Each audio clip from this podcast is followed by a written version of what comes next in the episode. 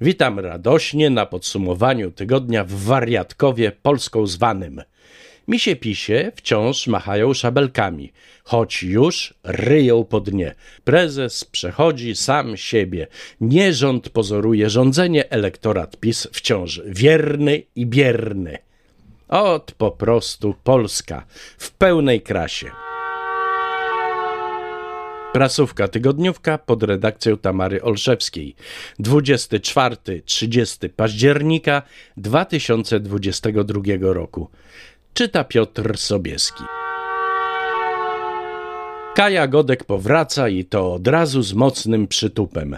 Właśnie zbiera podpisy pod projektem nowej ustawy antyaborcyjnej, w której jest zapis, by za propagowanie możliwości przerywania ciąży, nakłaniania do zabiegu czy informowania o sposobach aborcji wsadzać przestępców do więzienia nawet na dwa lata. Powiem krótko: kobieto, idź się. Ech, ten Duda, z miną pełną boleści apeluje do narodu, by w obliczu inflacji i drożyzny zaciskał zęby i zachował optymizm. Ale sam nie zamierza żałować sobie i swoim ludziom. W 2023 roku planowane wydatki jego kancelarii wzrosną o co najmniej 20% i przekroczą 250 milionów złotych, czyli o 39 milionów złotych więcej niż w tym roku.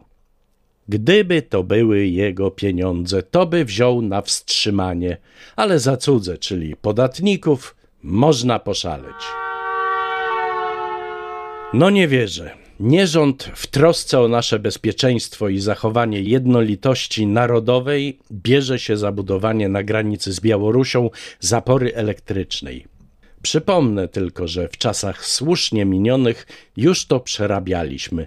Wtedy właśnie na granicy Czechosłowacji z państwami kapitalistycznymi ustawiono takie zasieki, które do 1953 roku miały napięcie do 6000 V. Nie do końca wiemy, ilu ludzi tam zginęło, porażonych prądem przy próbie ucieczki. Oficjalnie mówi się o stu osobach, w tym i o Polakach. Ale czy to prawdziwa liczba, licho wie. Jedno jest pewne: komuna wraca i to w swej najgorszej odsłonie. Nie rząd ostro się głowi, skąd tu wytrzasnąć jakąś kasę do zmarnotrawienia. No i tak sobie myśli, myśli, no i wymyślił. Utnie dotacje dla NFZ-u przeznaczone na leczenie, bezpłatne leki dla seniorów i pogotowie oraz sceduje na tę instytucję finansowanie leków dla chorych na hemofilię oraz HIV-AIDS. Łącznie prawie miliard. Procedury wysokospecjalistyczne, w tym przeszczepy wątroby, a także finansowanie szczepień obowiązkowych łącznie pół miliarda. Projektem nowej ustawy zajmie się Komisja Zdrowia i ponoć politycy PiS nie staną okoniem. Eutanazjo witaj, niby zakazana, a jednak... Polska instytucja kościelna wciąż udaje ślepą, głuchą i głupią i wciąż chroni swoich pedofilów jak tylko może najstaranniej. Diecezja kaliska przywróciła właśnie do pracy duchownego podejrzanego o molestowanie ministrantów. Facet został opiekunem i doradcą duchowym ruchu Światło Życie, ruchu, który gromadzi również dzieci i młodzież. Szefostwo uznało, że jeśli prokuratura umorzyła dochodzenie w jego sprawie, to jest ok. Nie, nie jest ok bo ksiądz nie został oczyszczony z zarzutów, ale skorzystał z faktu, że sprawa się przedawniła. Tylko przedawniła, co nie oznacza, że jest w porządku. No i co? Ktoś podskoczy pikowi? Nie ma co. Popularność uczelni Ordo Juris powala na kolana. Ma aż 15 studentów stacjonarnych. A w tym roku raptem czterech rozpoczęło studia w tej elitarnej szkółce.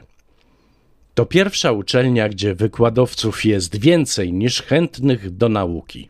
No, na szczęście młodzież polska ma swój rozum i wie, co dla niej dobre.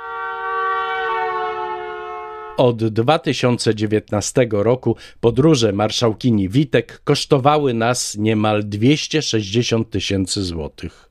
Rozumiem, że jako gwiazda przewodniej Partii Narodu musi bywać w świecie, ale niech mi ktoś wytłumaczy, jakim cudem wydała na czterodniowy pobyt w Kanadzie 145 tysięcy złotych. Kto przetrwał prasówkę, ten zasłużył na suchara. Rozterki prominentnego intelektualisty PiS, czyli niejakiego Suskiego. Dziwne. Jest może martwe i nikomu to nie przeszkadza. A martwej odry się czepiają. Była to prasówka tygodniówka pod redakcją Tamary Olszewskiej. Czytał Piotr Sobieski. Do usłyszenia.